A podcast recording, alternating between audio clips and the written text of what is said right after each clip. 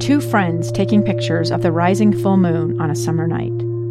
Two teenage kids doing what teenage kids do. When a stranger with a gun and a death wish changed everything. It was violent, it was senseless, and I will never understand it. I will never accept it. I'm Amy Donaldson, and unfortunately, we're all too familiar with stories about how violence shatters lives. But what we rarely see is how they are rebuilt.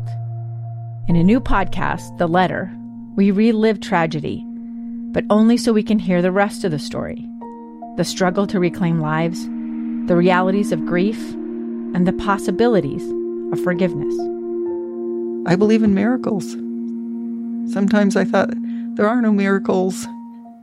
Yeah, there are, and this is a big one. Follow the letter at theletterpodcast.com or wherever you get your podcasts. Welcome back to Live Mic. I'm Lee Lonsberry. I just got a text in the Utah Community Credit Union text line 57500. That line is always open, and I'm always very eager to hear from you.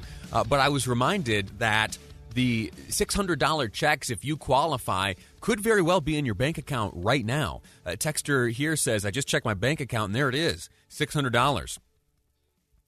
I say take the bird in the hand, and that includes the subsequent 1400 future dollars. My family could really use it.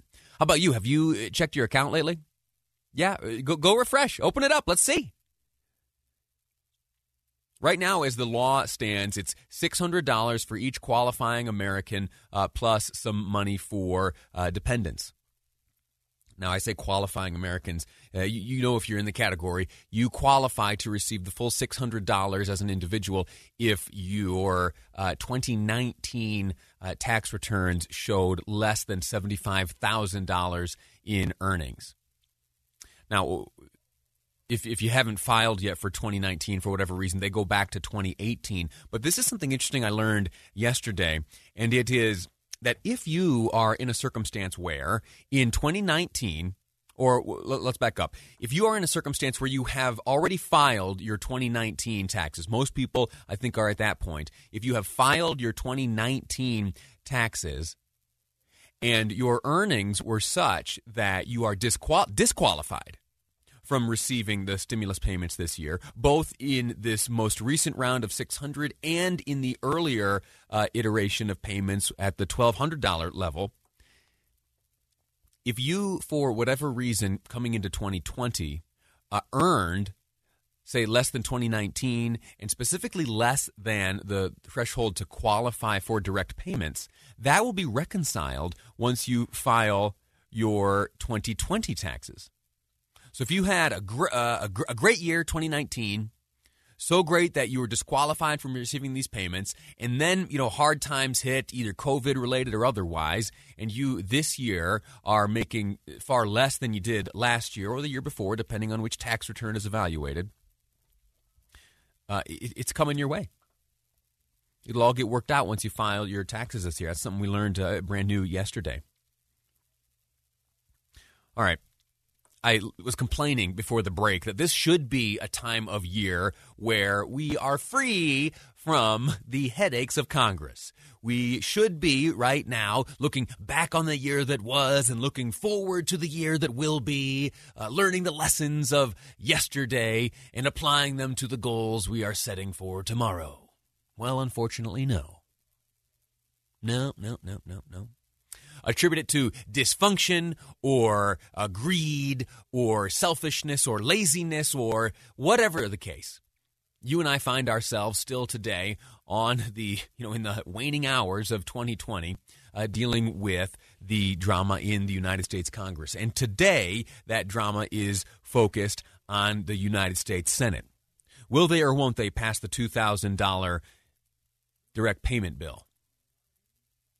Will Senator Mitch McConnell, majority leader who wields the power in the Senate, will he allow for even such a vote? You heard me go through this in the last segment. A real quick refresher there is a piece of legislation that he himself, Mitch McConnell, has introduced that would, in fact, provide $2,000 in direct payments.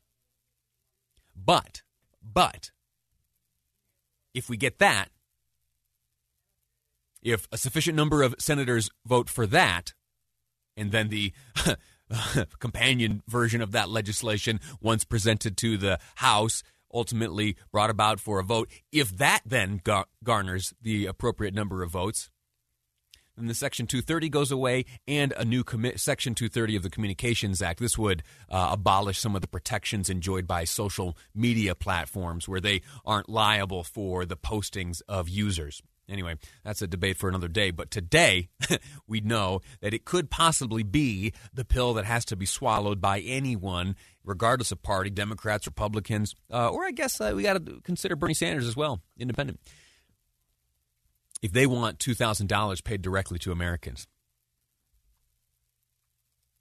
Anyway, uh, moving on though because that is all background. We shouldn't have to deal with it right now, uh, and it is the dysfunction uh, and the the poor management of resources and time that has led us to this scenario now. Another another thing that has come up this year that we really haven't had to deal with in the past. In fact, in the entire history of the Electoral College, it is only something that has come up twice before. Twice. We are likely facing anew and that is a dual challenge to the Electoral College results. I say a dual challenge. What do I mean? I mean, on January 6th, that's the next step in this process towards making official the election results and ultimately moving towards a January 20th uh, confirmation and inauguration of Joe Biden as the next president of the United States. There is one major step remaining. The electors across this country have cast their vote and those ballots, those votes, have been transmitted to the appropriate parties in Washington, D.C. and elsewhere.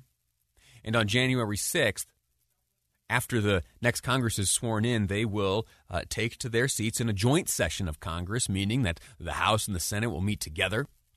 Those votes will be counted, and an opportunity will be given to uh, members of the House and of the Senate to either vote for to certify those results or objecting. Now, what happens if someone objects? We've been through this. We have learned that if someone in the House objects, uh, that's fine. Uh, you bring up you know, whatever rationale you care to bring up eh, that supports that objection, and that's it.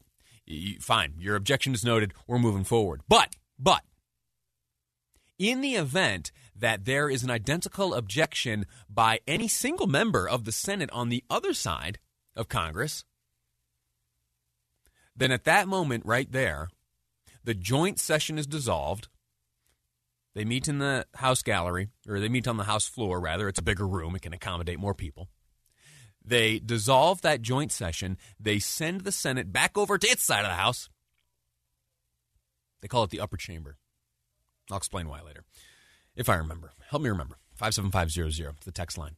They send the Senate back over to their side of the building, and for every objection that enjoys support on both the House and Senate side, two hours are allotted for debate. And then, after those two hours expire, there is a vote by both the House and the Senate. Now, in the House, as you well know, and uh, though the margin is narrowing, Democrats still do enjoy uh, majority control. And so any objection brought about by anyone on the House side is most certainly going to be shot down, and the votes are to be certified on the House side. Uh, Senate, a little bit different, but it doesn't matter because you need both chambers to support the objection. Everything I've just said is background. Mitch McConnell has had conversations with uh, his caucus, the Republicans in the Senate. He has said to them, listen, it is a fruitless effort. Let's not go down this path. It is only a distraction and it can only hurt us politically going down the road. How can it hurt them politically? Well, you see, if a single senator agrees with a member of the House, then they have to debate and they have to vote, putting Republican members of the Senate in a position to choose between to choose between uh, President Trump and the objection itself. And how does that play out for those who are seeking reelection, these incumbents who are looking for reelection in 2022? Now, I know in a perfect world that shouldn't be a consideration, right? You vote your conscience. You cast your vote in the direction that the facts and reason direct you. Well, since this whole exercise would be uh, symbolic anyhow, knowing that the results will absolutely be certified, regardless of how many objections there are, everything in Congress comes down to a numbers game. If you have the numbers, you have the power. And if you have the numbers in the right place, you have absolute power. And so it is that regardless of what happens, regardless of Missouri Senator Josh Hawley making it known now his intention to join with House member Brooks to bring forward an objection that will ultimately move the two chambers to go their separate ways and vote. Come January 20th, Joe Biden's the president. Quick break when we turn. When we return, we're taking a year, a look back, a year in review next on KSL News Radio. A gun in the face. Then all of a sudden, they all kind of lined up. They pointed their guns at me. And this is the point where I thought, I'm going to die today. Started two years of horror for an American in Venezuela. They said, You need to give us your phone and get ready because you're coming with us. I'm Becky Bruce, and I spent a year researching and piecing together Josh and Thamy Holt's story about their ordeal in a notorious prison that's when everything started to turn bad. We had another pound on the door. Boom, boom, boom. And there was the police once again. You can binge all of the episodes of Hope in Darkness on KSLPodcasts.com or wherever you get your podcasts.